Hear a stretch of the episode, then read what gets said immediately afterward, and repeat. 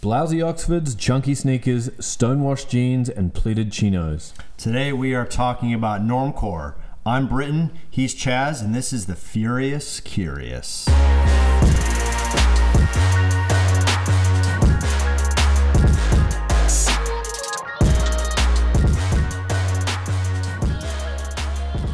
So, in many respects, normcore is the anti fashion. It is. In fact, it's defined as a unisex fashion trend characterized by unpretentious, normal looking clothing. Normcore is a portmanteau of the words normal and hardcore. Ah, yeah. So, like, normcore is like the fashion includes like it's nostalgic but timeless jeans, t-shirts, sweats, button-down socks, sneakers, clothing considered to be normcore would be attractive and comfortable, um, viewed as normal by most people. Uh, I'll add in there uh, V-necks, uh, the dad slouchy caps, the raggy sweaters. Yeah, I mean the, the list goes on, and I, I think Urban Dictionary has a really great way of defining it. Yeah. The art of deconstructing fashion by purposefully dressing blank or dull. What once started as a post ironic anti fashion or purposefully uncool trend by hipsters in an attempt to pull away from the subculture fashion that was becoming commercialized. Characterized by boxy, unflattering jean jackets, oversized sweatshirts, and gift shop base, baseball hats. Mm. Anything that looks like it might be featured in a Calvin Klein ad from 1998 or anything you'd wear around the house on laundry day. So, and high snobriety. No, sub, Snobriety. Chuck and I were talking about how I can't say this right. Um, but they say a normcore, uh, as it came to be understood, was about, em, quote, embracing the banality of blandness, uh, not being an alternative, but not and not seeking a difference to affirm your individuality.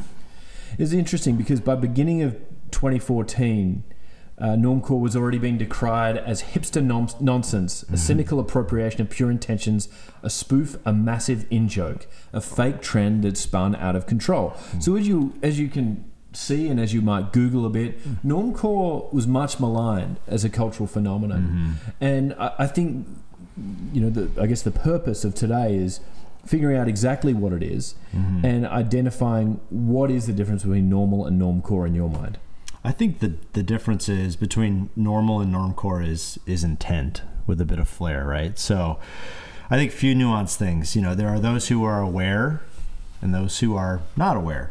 Sure. You know, aware. I think wearing what is cool in the '90s, like what we're seeing those starter jackets, some of the puffy jackets, you know, blousy Oxfords, stuff like that. Something that you would see on, you know, a uh, '90s sitcom. That's, I think, that's being pretty aware. I think uh, what's normal in the '80s or '90s, probably aware. Uh, someone who still buys, you know, normal stuff, uh, you know, at like Land's End, for example, probably not aware. Sure. Um, so yeah, who wears normcore? And you know, we talked about this. You know, generally it was first coined in 2009. Uh, really rise, you know, was on the on the come up in 2013, 2014. Uh, a quote, I believe, from Anisha Gakar from the Psychology of Fashion encapsulate it really nicely. The normcore trend appeals to people who have or are striving for less complex personas. Hmm. Their personalities have fewer layers to peel. They tend to score low in neuroticism and hence are likely to be more emotionally stable, self controlled, and less reactive to their moods and emotions, and as a result, less swayed by changes or trends. These are the crudest versions of themselves and have a poker straight approach towards life.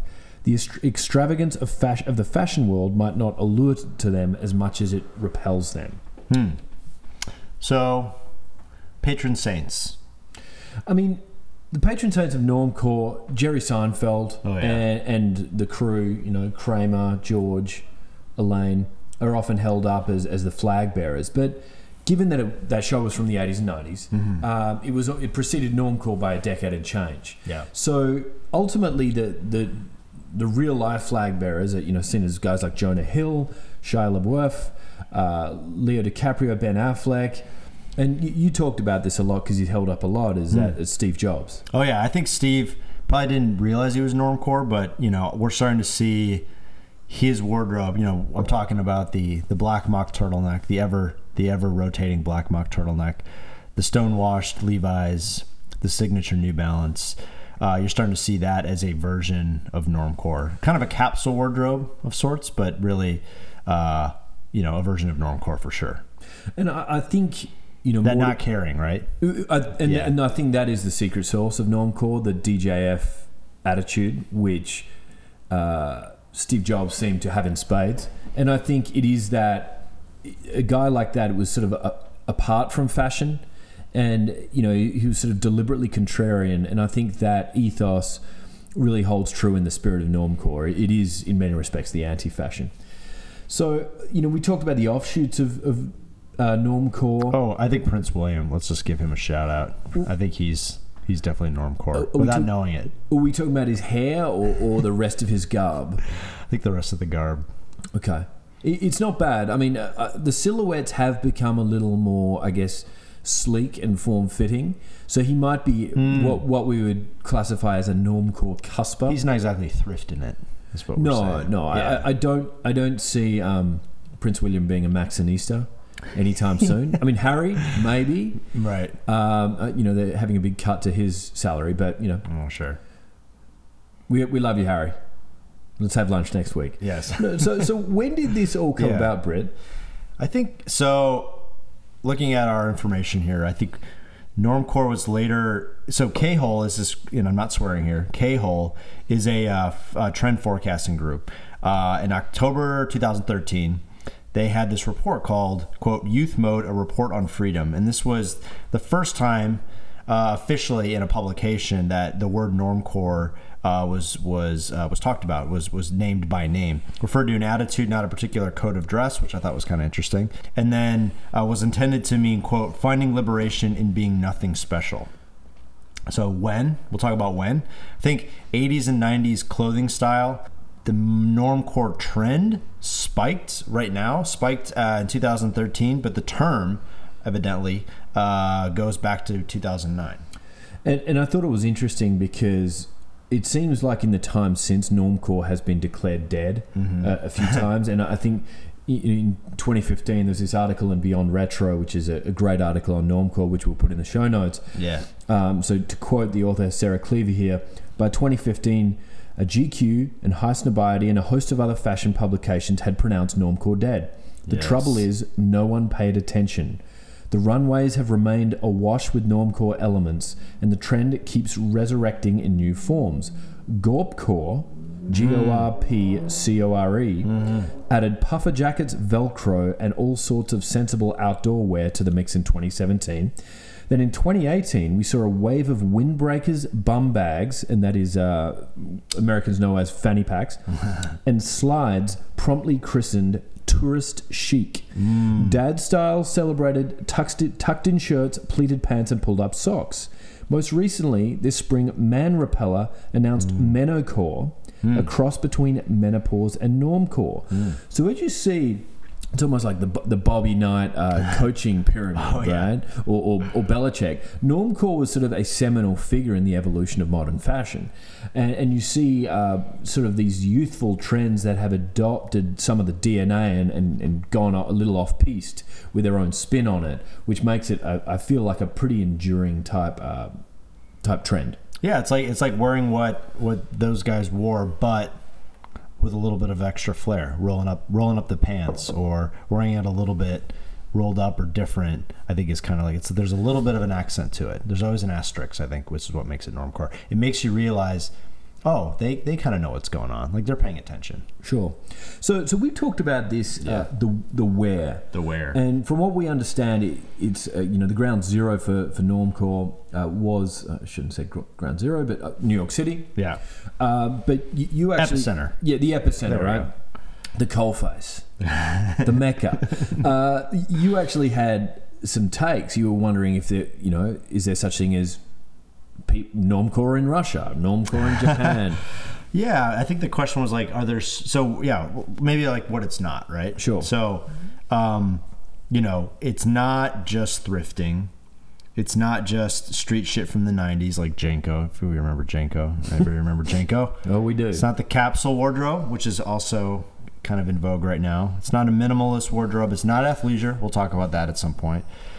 Uh, it's not Amish, although I feel like sometimes it bumps up against it. Um, but no, we were talking about people groups. What are the people groups that maybe don't do this? Sure. And I was just thinking, like, do Russians have normcore? Do Russians do normcore? Do, what's their version of normcore? Is there a version of that? I think that was the question. Sure. Yeah. Well, well, I was certainly in. Um, I was in Japan last November, so a few Mm. months ago, and and I noticed. Well, first of all, I noticed that the Japanese are the perhaps the best dressed people in the world. Like I did Yeah. not see a single slob in the entire country.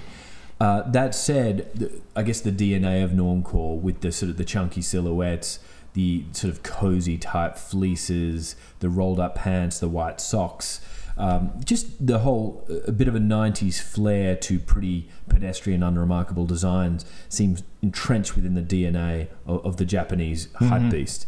So I, I think there is definitely it, it, it may have been born in New York City, but it, it seems to have traveled well in the last handful of years. Yeah, I think it's it's not just it's not an aesthetic necessarily. It's a it's an attitude of, and that takes that that takes different forms in different cultures, right? So uh, maybe, like you said in Japan, but maybe in Russia, it's it's uh, you know army thrift. If you're just Sure. wearing like old military stuff from from you know from USSR, Yeah. maybe that Well, USSR. Yeah, Yeah, but the Red yeah. Star. exactly. so, on the topic of is, is interesting army surplus type uh, Uh-huh. attire. One of the, the flag bearers that we touched on a little earlier is a, guy by the name of Shia LaBeouf, who has, Oh, um, yeah. you know, there is a whole Instagram account dedicated to his uh, style. And, and he and, and uh, even elements of guys like Kanye incorporate some of the, the normcore vibe into their outfits, and they are just the I guess the high highly visible flag bearers of this because they're some of the most famous people in the world. It's almost like yeah, for them it's like for Kanye it's like uh, dad. I mean he he's kind of like dad core with Sure. the big chunky sneakers, or but there's also this blend of like military utility utility to it, like the like the uh, like the tactical boots that they Yeah. make that that um, that Yeezy supply Sure. comes up with. Um, de- desert boots, you know, like combat boots, Sure. basically. Um, I've seen I've seen those kind of happening around too. So these are and th- this guy. Just when you were talking, then I know we've discussed this before. Um, And Sia wears those too. What's his Shia? How do you say his name? I don't know who that is. The other guy you were just talking about who has a whole Instagram. Oh, Shia Shia LaBeouf. Yeah, sorry, Shia. sorry, Shia. Yeah. He he he he Yeah. coined the the desert tactical boots. Oh, no, that's very- he very wears. much. He wears them working out. he does. Yeah, you're right. That's totally true. So, um, another one before we jump into the five reasons why. Ah, yeah. Uh, we, you know, we've talked about, I guess, the founding fathers of normcore, and you know, we mentioned uh, the Seinfeld people, but again, in, you know, in the '90s, that was it was less about normcore. It was more this is just the way we dressed in an unremarkable way. The name that we often hear come up is, is Kurt Cobain. Ah, yes. you know, um, almost like the anti-consumerist ethos, where he shopped, you know, in these sort of recycled cardigans. Uh, he has the Chuck Taylors, the recycled T-shirts, about as anti-consumerist as it gets. Um, you know, pretty unkempt hair and hygiene and what have you. It, what is your take on on someone like Kurt Cobain being one of the most famous people in the world when, he was wearing this as a legitimate claim to being, I guess, a progenitor of Yeah. normcore? I think it's the. I think what you know, grunge. What grunge? How grunge started is, I think, a classic tale of people, culture creators, artists, not having a lot of money, so they use what they can, and that becomes that. That's what starts a trend. So Sure. I think a lot of a lot of artists like don't really care or can afford, you know, like Versace or you know whatever it is, right? So they wear just the the cheapest stuff possible. Sure. And that ends up being what ends up being normcore. And I think Kurt Cobain probably coming out of Seattle, he wasn't the only one. He wasn't dressing outside of the scene. You No. know, he was part of that that that scene. So they were all wearing flannel shirts. They were all wearing like old, you know, V-neck sweaters and Chuckies and, and worn jeans. And it became the practicality grew into a trend. I Yeah. think that's my that's my guess. I mean, he could have been intentionally being ironic. You know, there is a lot of like '90s ironic. You know, that was an idea of being ironic. Sure. Hence the Alanis Morissette song. Yeah. But you know, who knows what was in, what was between his ears? You know, he may have just been so focused on his art, didn't even care what he was wearing. I mean, it might have been rain on your wedding day or a free ride when you've already paid.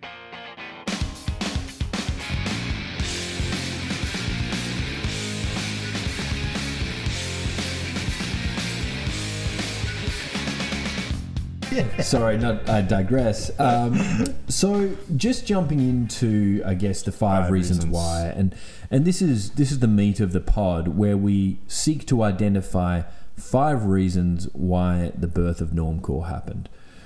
So, first cab off the rank. Nostalgia. I I think nostalgia is a big one. I Yeah. think, you know, the the law in computing that Moore's law that the pace of change is quickens uh, over time. Uh, you know, to become exponential, and and you've definitely seen that. I think in culture, culture is changing. It's ever malleable, but with you know, with globalization, with the spread of social media and the digitization of all of our worlds, it feels like culture is as I guess, formless and fast moving as it's ever been, and that something like Normcore among among you know coming about in this di- digital revolution um, is, I guess, the yearning for yesteryear, a, a more predictable, a more safe, a more reliable yesteryear where less change is happening. I mean, do you have any any thoughts Yeah, I on think that? I think you know I think about millennials who are who are typically the group that wears this, and they're coming out of a you know 2008, a lot of instability, and I think there's this there's this there and with the fast pace of social media, like you were just saying, there is this desire to for stability, for normalcy, for familiarity, and all that, and I think what better way to internalize that than to wear something you know like that. Um, so i think it is it is part of definitely a nostalgia. It's yeah like a reach back to a simpler time. That's just the sentiment of nostalgia right?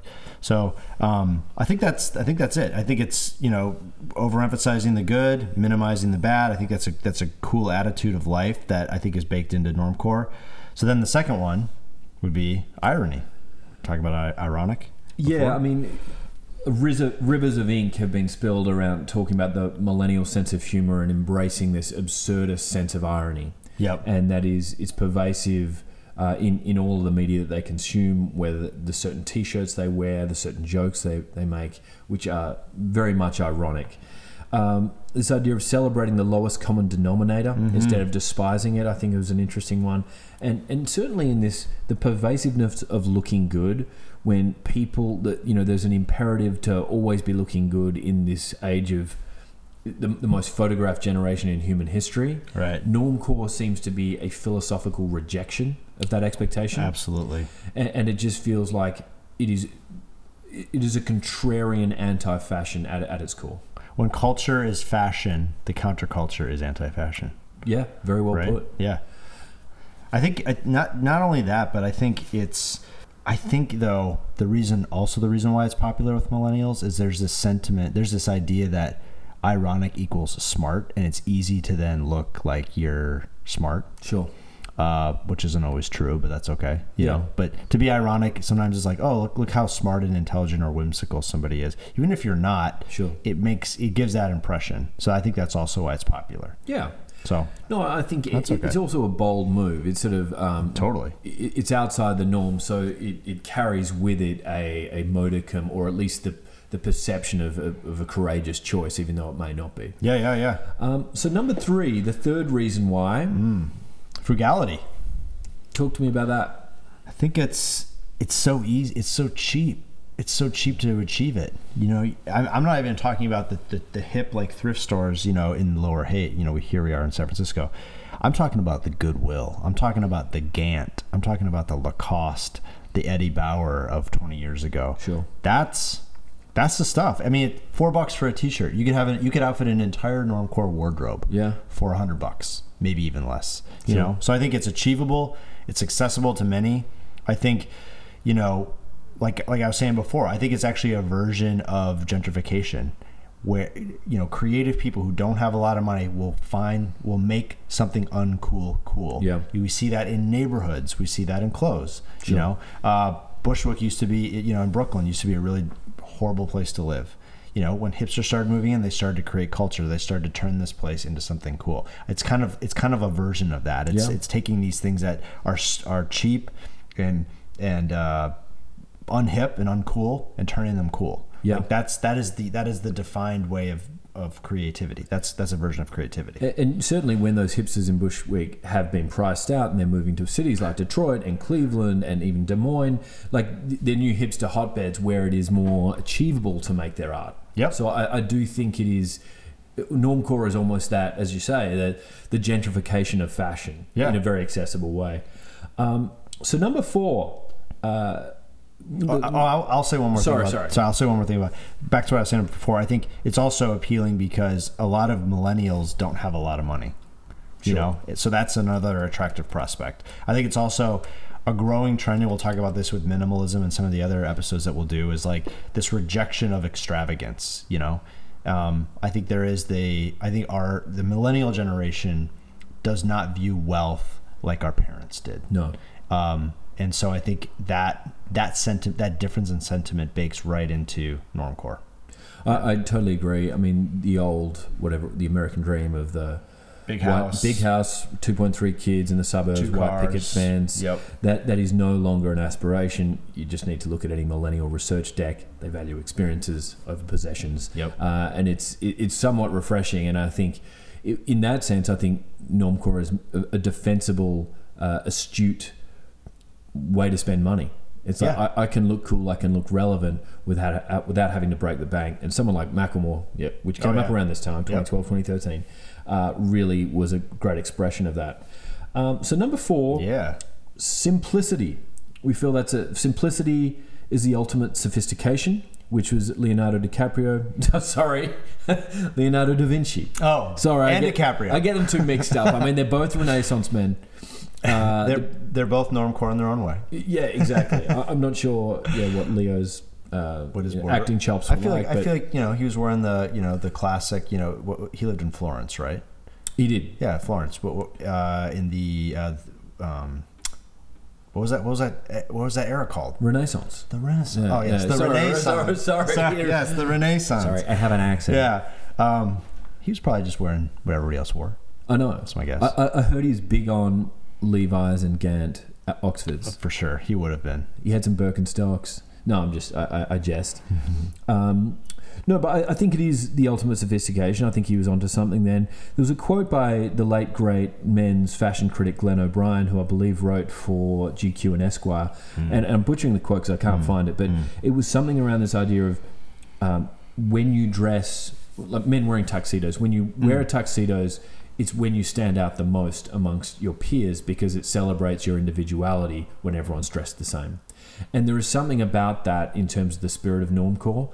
If it is so unremarkable, then it makes your inner self and your physical self shine because it's almost like the emphasis is taken off your clothes. So I, I think there's something nice about that that people have um, have not articulated about normcore. Just it, it makes the the individual shine more than it makes the sort of oh is that the latest you know hype beast T-shirt from Supreme. right So I think there's something refreshing about that. I think I think it I think a metaphor of that is like a really good painting doesn't need a fancy frame.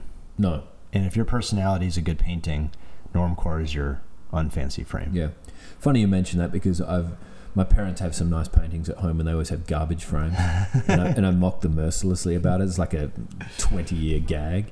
So sorry, mum and dad. Whoops. Uh, so number five. Oh yeah, practicality. But this is my conjecture. I'll say, why why is normal clothing so popular? Because it appeals to normal people. What's a normal person's body type? It's not six days at the gym. No. It's not. It's not biceps. It's not rock hard abs. It's not any of that. It is common design is designed to mask a unfit person, which is the average person. No, okay. Just saying. I'm just gonna go right- I'm going for it. You're going for it. So Radical candor. pleats pleats don't if you're in shape pleats don't you don't need pleats Okay. you don't need a you don't need to be fanned out you don't need a bluffy or a blousy oxford Sure. you know these things hide body parts and i think for a lot of people a lot of artists they're not going to the gym six days a week so i don't see a lot of like gym rats doing normcore No. could be wrong No, it's, conjecture. It's a really good point. So, so just to recap, so it's practical Five, that's what i'm saying no, it's, it's in, inherently practical. So just to recap the five, we have Yes. nostalgia, we have irony, we have frugality, simplicity, and practicality for the five reasons why yep normcore came to be. yep So, final questions. final questions i'm going to ask you Sure. gone tomorrow or here to stay Look, the the obituary and the eulogy, I guess, for Normcore seems to have been written a few times. Because they wanted to die. They wanted to die, but if you look around and if you look at up up and coming brands that are resonating with young and old alike, mainly young, you think Uniqlo, you, which is you know the new Gap of its era, right? You think Uniqlo, you think Everlane, you think alternative apparel. If you go into any of those stores, there is you know there are sort of uh, cozy fleeces. There is more billowy um, linen shirts with sort of more uh, timeless silhouettes. Uh, you just have, uh, I guess, a greater sense of timelessness at its core. That you know, so so I guess what I'm saying in a roundabout way is, I don't think I don't think it's gone away. I think it's been integrated within fashion, Mm-hmm. so it has to become the new normal. I was in I was on Divisadero last night at Horsefeather, and I noticed our waitress had a baggy white t-shirt, um, Levi's 501s or 511s, whatever they are, but it was very much normcore. So I, I think I think normcore is the new norm. Yeah, I think it's an attitude because I think it's I think the aesthetic of normcore will change. I think in like 20 years, for example, you know the what is called basic right now, you know UGG boots, uh, athleisure pants, yoga pants, you know uh, North Face fleece.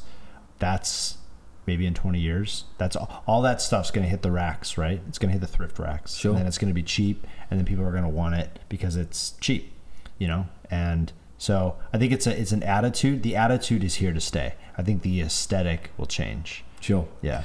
So, just a closing quote. I thought this is a great one from Anisha Gakar of The Psychology of Fashion. In the context of the trend in question, when life, give, when life is giving us lemons, maybe we've got to stop adding vodka. Don't succumb to the pressure of suiting it up when your true self doesn't feel like it. Pull that first t shirt out of your wardrobe and pair it with your baggy sweatpants and toss the pressure to stand out right out of the window. Pare down to your most real version, sans all the fanciness. It might help you care less for the details of the chaos life is hurling at you and concentrate more on how bright the sun is shining outside. Boom.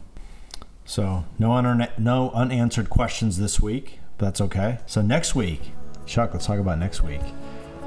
Yacht rock. Your favorite. Yacht rock.